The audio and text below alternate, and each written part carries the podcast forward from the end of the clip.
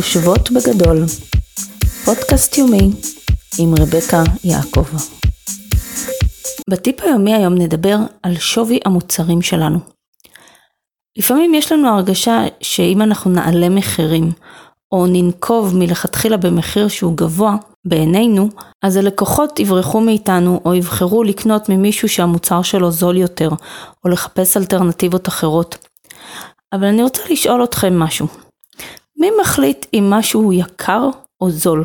הרי זה נורא סובייקטיבי, כי אם תלכו לבחור מכונית, מי יגדיר לכם אם זה יקר או זול?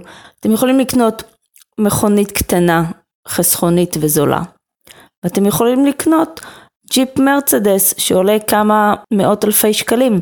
האם זה יקר או האם זה זול? זה הכל תלוי איך אתם מסתכלים על זה. מה נכון לכם?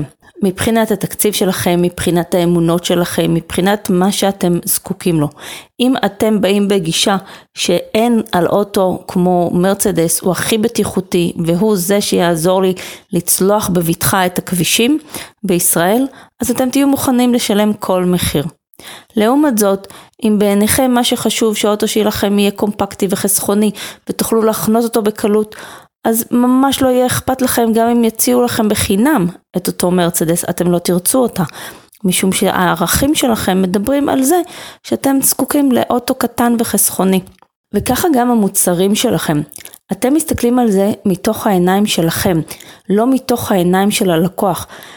אם המוצרים שלכם עוזרים לו, נותנים לו משהו שלא היה שם קודם, אתם צריכים להסתכל על המוצר מתוך נקודת המבט של הלקוח. מה המוצר שלכם תרם לו, בין אם זה חסך לו כסף, בין אם זה חסך לו כאב מסוים. אם הלקוח שלכם היה טרוד כל כך ולא ישן לילות שלמים, והמוצר שלכם נתן לו את הפתרון, נתן לו את התשובה, אז אתם יכולים לכמת את זה בכסף? מבחינתו הוא יהיה מוכן לשלם כל סכום שתנקבו, העיקר שהוא יוכל לישון בשקט בלילה ולקום כמו חדש כל בוקר. אין על זה מחיר מבחינתו. ואם הפתרון שלכם הוא הכי נכון והכי מתאים לו, ואכן יביא אותו לתוצאה הזאתי, מבחינתו הוא יהיה מוכן לשלם כל מחיר שתנקבו. ולכן ההשקפה הזאתי של האם המוצר הוא יקר או זול, היא קודם כל אך ורק מתוך העיניים של הלקוח. אתם אף פעם אל תחליטו בשם מישהו אחר אם זה יקר לו או זול לו, אתם תהיו שלמים עם המחיר שנקבתם. אם אתם צריכים להעלות מחירים, תעלו אותם. אם אתם מרגישים שהתמורה שאתם מקבלים כרגע על המוצרים שלכם היא נמוכה מדי, אז תעלו את זה. אין שום סיבה שתמשיכו להיות מתוסכלים שתיתנו את השירות הכי טוב במחיר שהוא לא נכון לכם. הלקוחות הנכונים יגיעו, והם יעריכו את המוצר שלכם גם כשהוא יהיה יקר יותר מהמתחרים.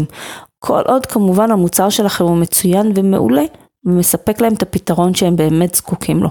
אז עד כאן להפעם, נשתמע בטיפ הבא.